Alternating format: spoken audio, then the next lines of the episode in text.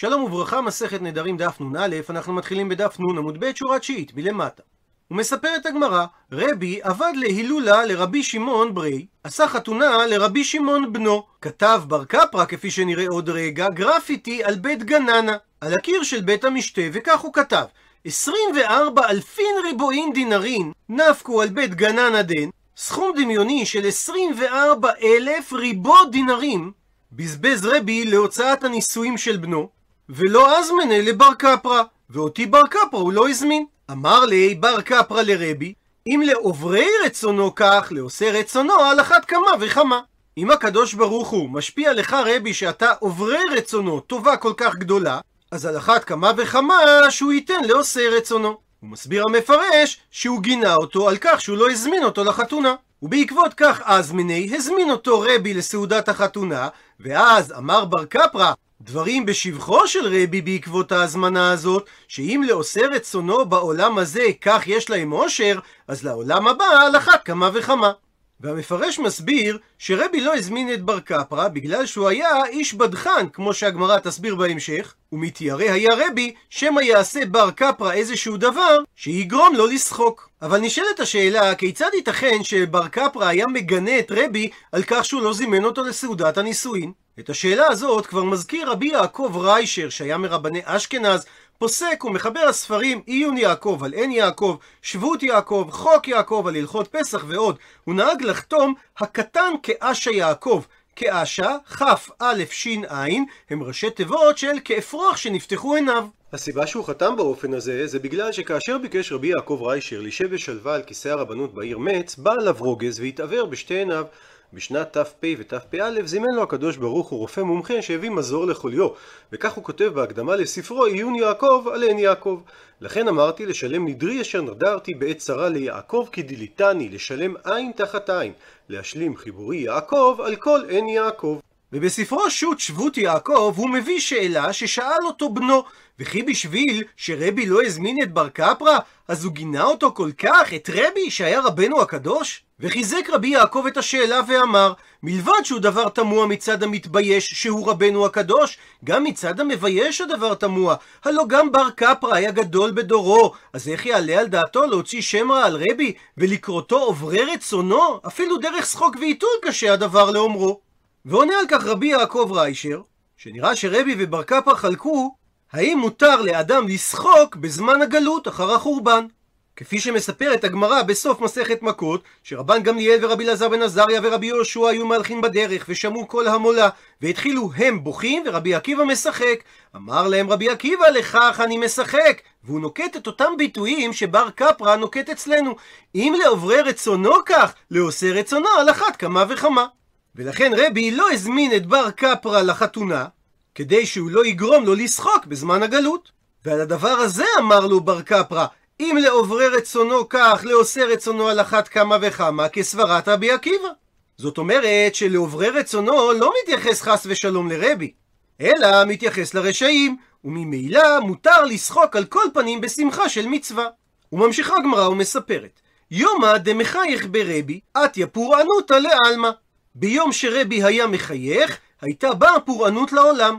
וניתן להסביר בצד המיסטי שהאיסורים של רבי כיפרו על דורו, או בהסבר לוגי שרבי היה המנהיג של העם בתקופה מאוד מסובכת, ואם הוא היה מסיח דעתו על ידי שחוק מההנהגה הנכונה, זה יכול היה לגרום לפורענות. ולכן אמר לו רבי לבר קפרא, לא תבדחן, אל תגרום לי לצחוק, ויהיב נא לך ארבעים גריבי חיטי.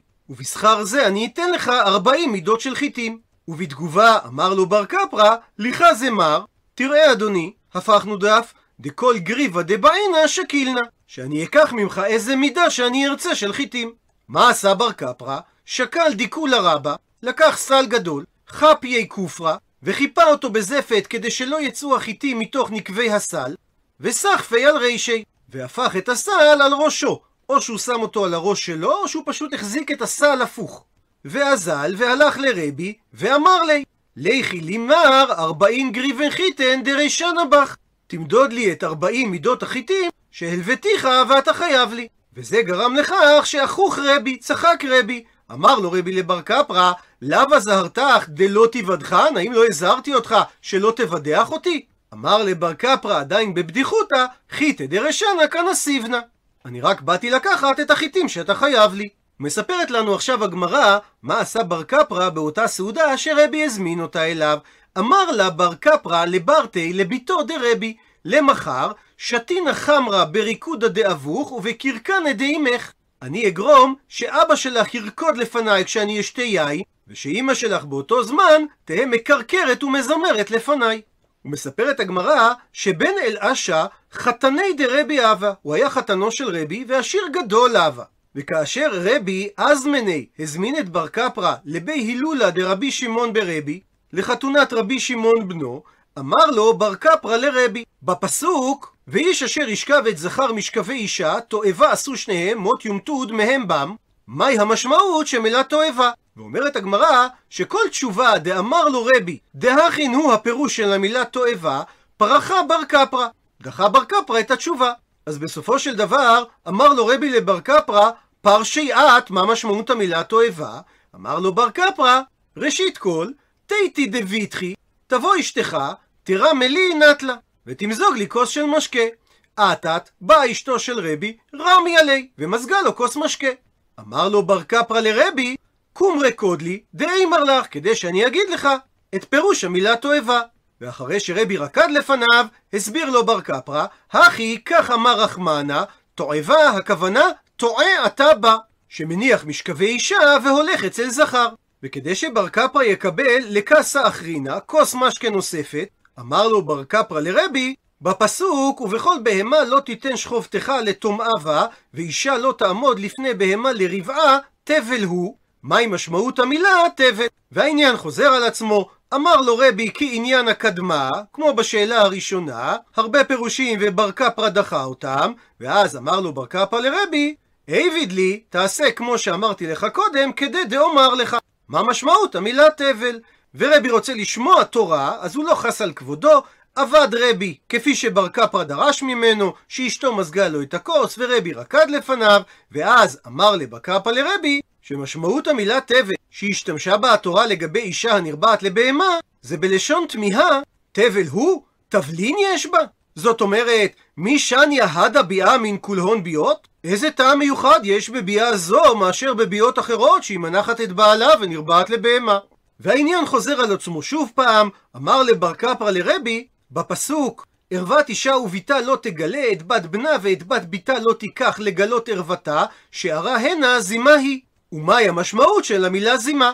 ושוב חוזר אותו עניין, אמר לבר קפרא לרבי, איביד כי עניין הקדמה, תעשה כמו שדרשתי קודם, ושוב רבי לא חס על כבודו, כי הוא רוצה לדעת מה פירוש המילה זימה, עבד, עשה את הדברים, אשתו מזגה את הכוס, רבי רקד לפניו, ואמר לבר קפרא, שמשמעות המילה זימה, זו מהי. הוא מסביר המפרש על פי הגמרא ביבמות, שאישה שנבהלנה אנשים הרבה, ואינה יודעת מאיזה מהם נתעברה, והולידה בת, נמצא אב נושא את ביתו, ואח נושא את אחותו, ועל זה נאמר, ומלא הארץ זימה. כלומר, זו מהי, שאין אדם יודע, אותה אישה שהוא נושא, היא מותרת לו אם לאו. ומספרת הגמרא, שאחרי כל הדברים הללו, לא יכיל בן אל-אשה למסבל. שבן אל-אשה, חתנו של רבי, לא יכל לסבול את הזילות של רבי, לפי שהוא היה עשיר גדול, ולא היה יכול לראות דבר של זילות המחמיב. ולכן, קם ונפק, ובאינטטי מתאמן. יצאו בן אל-אשה ואשתו משם. ושואלת הגמרא, מהי בן אל-אשה? מהיכן אנחנו יודעים שבן אל-אשה היה עשיר? מבארת הגמרא דתניא, שכך שנינו בברייתא, לא לחינם פיזר בן אל-אשה את מעותיו, אלא להרות בהן תספורת של כהן גדול. דכתיב, פסוק ביחזקאל נקרא בפנים, וראשם לא יגלחו ופרע לא ישלחו, כסום יחסמו את ראשיהם. תנא, ועל כך שנינו בברייתא, שהתספורת של הכהן הגדול הייתה כאין לוליינית. שואלת הגמרא, מהי הכוונה לוליינית? אמר רבי יהודה, הכוונה לתספורתא יחידתא, תספורת נאה שאין כמותה. ושואלת הגמרא, איך היא דמי? איך התספורת הזאת הייתה נראית? אמר רבא, ראשו של זה בצד עיקרו של זה. שהוא היה מצמצם את שערו שלא יעלה אחד מן השערות על חברו. והיינו תספורת של כהן גדול. ציטוט מהמשנה, שמי שאמר קונם תבשיל שאיני טועם, מותר ובדלעת הרמוצה. ושואלת הגמרא, מהי הכוונה דלעת הרמוצה? מביאה על כך הגמרא שתי תשובות. תשובה ראשונה אמר שמואל, קרקוזאי. דלעת שמגיעה ממקום שנקרא קרקוזאי, שהדלעות שם אינן מתבשלים לעולם יפה.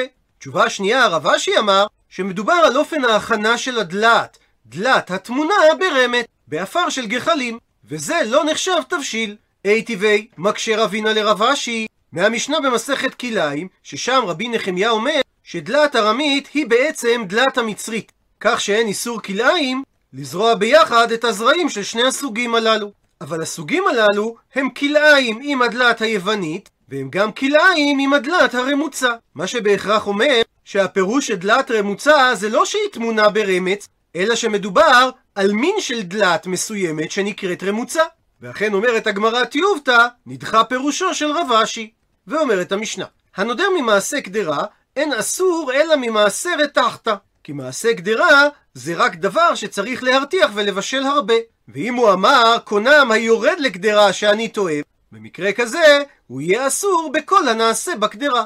אפילו אם הוא בושל בישול מעט. הוא מביא על כך הגמרא תניא, שנינו בתוספתא, הנודר מן היורד לקדרה, אסור ביורד לאילפס. שאסור לו לאכול גם דבר שטיגנו אותו במחבת, והסיבה שכבר ירד לקדרה קודם שיורד לאלפס. שכך היה מנהגה, שלפני שמטגנים באילפס, היו מבשלים בישול קצר בקדרה. ובאה התוספתא לחדש, שאל תאמר שכל שהרתיחו אותו רתיחה קלה רק כדי שירד לאילפס, הוא נקרא יורד לאילפס, כי זו עיקר הכנתו, אלא בגלל שהוא עבר גם בקדרה, זה נקרא יורד לקדרה.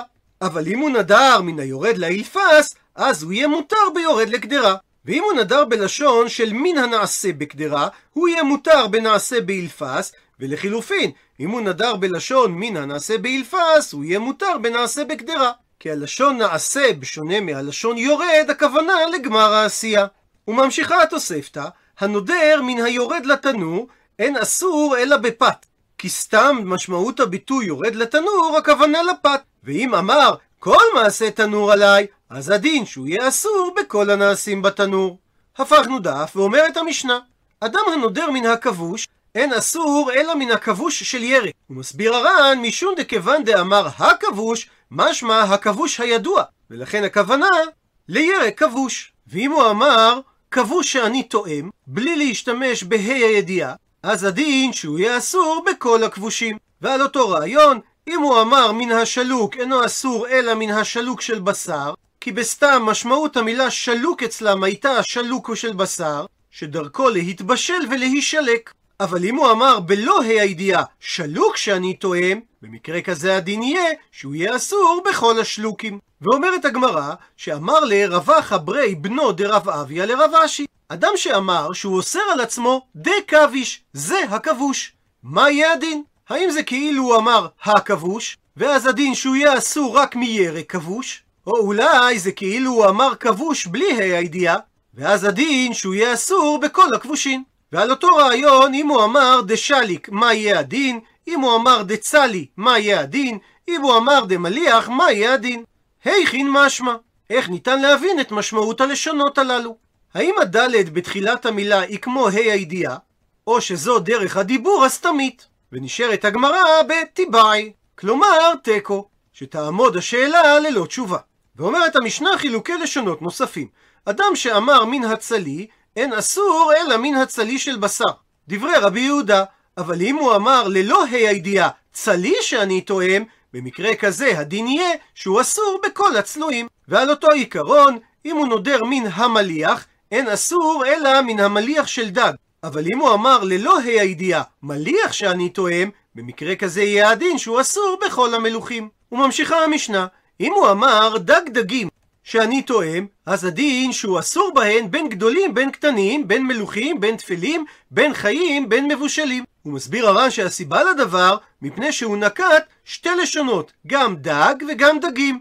דג משמע גדול, משום שהוא נמכר בפני עצמו, ודגים משמע קטנים, לפי שאין נמכרים אלא ביחד. אבל הוא מותר בטרי תרופה ובציר, ולפי גרסת הבח הוא מותר גם במוריאס. הוא מסביר הר"ן שטרי תרופה זה דג גדול שהוא טרוף, חתוך דק דק, ולכן מותר לו לאכול מזה שהרי הוא אמר דג דגים, ומשמעות לשונו דווקא דגים שלמים ולא טרופים. וכל שכן, שיהיה מותר לו ציר של דגים, שזה השומן היוצא מהדגים. וקרבי דגים מעורבים בו. וכל שכן שהוא מותר במוריאס, שזה השמן של הדג בלבד. וממשיכה המשנה, הנודר מן הצחנה, שזה דגים קטנים הרבה מלוכים ויש מהם טרופים, אלא שרובם שלמים. וכיוון שבתערובת הזאת יש גם דגים חתוכים, אז הוא יהיה אסור בטרי תרופה. אבל הוא מותר בציר ובמוריאס, לפי שאין בהם חתיכות של דג, אלא שמנו וקרביו.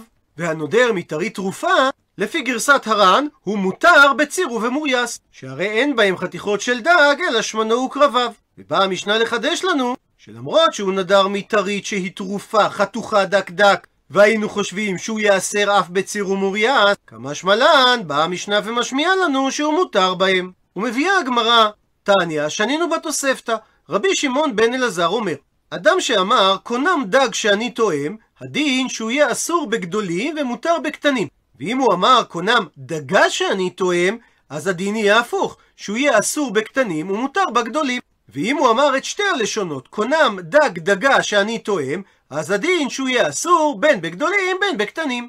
אמר לי שואל רב פאפא לאביי, ממאי מהיכן למד רבי שמעון בן אלעזר בתוספתא דמשמעות המילה דג שאני תואם, הכוונה דווקא לדג גדול הוא. האם זה בגלל דכתיב וימן השם דג גדול לבלוע את יונה? והכתיב הרי כתוב בהמשך ויתפלל יונה אל השם אלוהיו ממאי הדגה. מה שאומר שהמילה דג והמילה דגה מתייחסים שניהם לדג גדול. עונו לאביי הלא קשיא, כי ניתן להסביר דילמה פלטי דג גדול ובעלי דג קטן. אולי הפסוק לא מתייחס לאותו דג, בהתחלה בלע אותו דג גדול, פלט אותו, ואז בלע אותו דג קטן. אז דג זה דג גדול, דגה זה דג קטן. ממשיך רב פאפא ושואל, אלא כיצד תסביר את הפסוק והדגה אשר ביאור מתה? האם רק הדגים הקטנים ביאור מתו והדגים הגדולים ביאור לא מתו? מקבל אביי את הקושייה ועונה לו, אלא המילה דגה בלשון הפסוק משמע דגים גדולים ומשמע דגים קטנים. אבל ובין דרים הלוך אחר לשון בני אדם. וכאשר אדם אומר את המילה דג הוא מתכוון לדג גדול, וכאשר אדם אומר את המילה דגה, הוא מתכוון לדגים קטנים. ציטוט מהמשנה הנודר מן הצחנה וכולי. ועל כך אמר לי, שאל רבינה לרב אשי, אדם שאמר הרי עלי ציחין, מה יהיה הדין? מסביר הר"ן, האם הוא נאסר בציר ובמוריאס או לא? שהרי המשנה אמרה שמי שנדר מצחנה מותר לו לאכול ציר ומוריאס כי אין בהם חתיכות של דג. ונשאלת השאלה, למה מתכוון אדם שאומר ציחין, שזה צורת הריבוי של המילה צחנה? האם הוא יהיה מותר בציר ובמוריאס ואסור רק בדגים שלמים, או שהוא יהיה אסור מכל דבר שריחו נודף, כמו שכתוב בספר יואל ותעל צחנתו, שזו בעצם הסיבה המקורית מדוע דגים קטנים כבושים נקראים צחנה, מפני שהציר היוצא מהן ריחו נודף. ונשארת הגמרא בטיבאי. אכן קושייה שאין לנו תשובה עליה. עד לכאן דף נ"א. למעוניינים בהרחבה הזכירה המשנה את הדג שנקרא טרית. הוא מביא דוקטור משה רענן בפורטל הדף היומי שנחלקו המפרשים והחוקרים בדבר זהותו של דג זה. הגמרא בברכות אומרת שעיר אחת הייתה לו לינאי המלך בהר המלך שהיו מוציאים ממנה 60 ריבו ספלי טרית. מכאן שהיו משווקים את הטרית בתוך ספלים. וכך גם משמע במשנה שלנו, שמזכירה את המאכל טרית תרופה יחד עם המאכלים צחנה, ציר ומוריאס, ומדברי המשנה משמע שמדובר במאכלים קרובים זה לזה, ולכן הנודר מהאחד אסור בשני. וצחנה לפי רוב הפירושים זה דגים קטנים, ולכמה דעות מדובר על דגים מעוכים ומעורבבים. והירושלמי גם מסביר שבבבל קראו לדג הטרית בשם צחנה. בין המפרשים והחוקרים מצאנו כמה גישות לזיהוי הטרית. לדעת הערוך, רש"י ועוד, הטירית היא אתונה, ולפי זיהוי זה, העובדה שאיבדו את הטרית לטרית תרופה, כלומר חתוכה, מעידה שמדובר בדג גדול שהיה הכרח לחתוך אותו. ואכן, כמה ממיני אתונה גדולים מאוד, וגם היום אינם נמכרים שלמים, אלא פרוסים. פירושים נוספים, שהטרית זה דג מלוח, או דג אפיין, דהיינו אנשובי, או סרדין.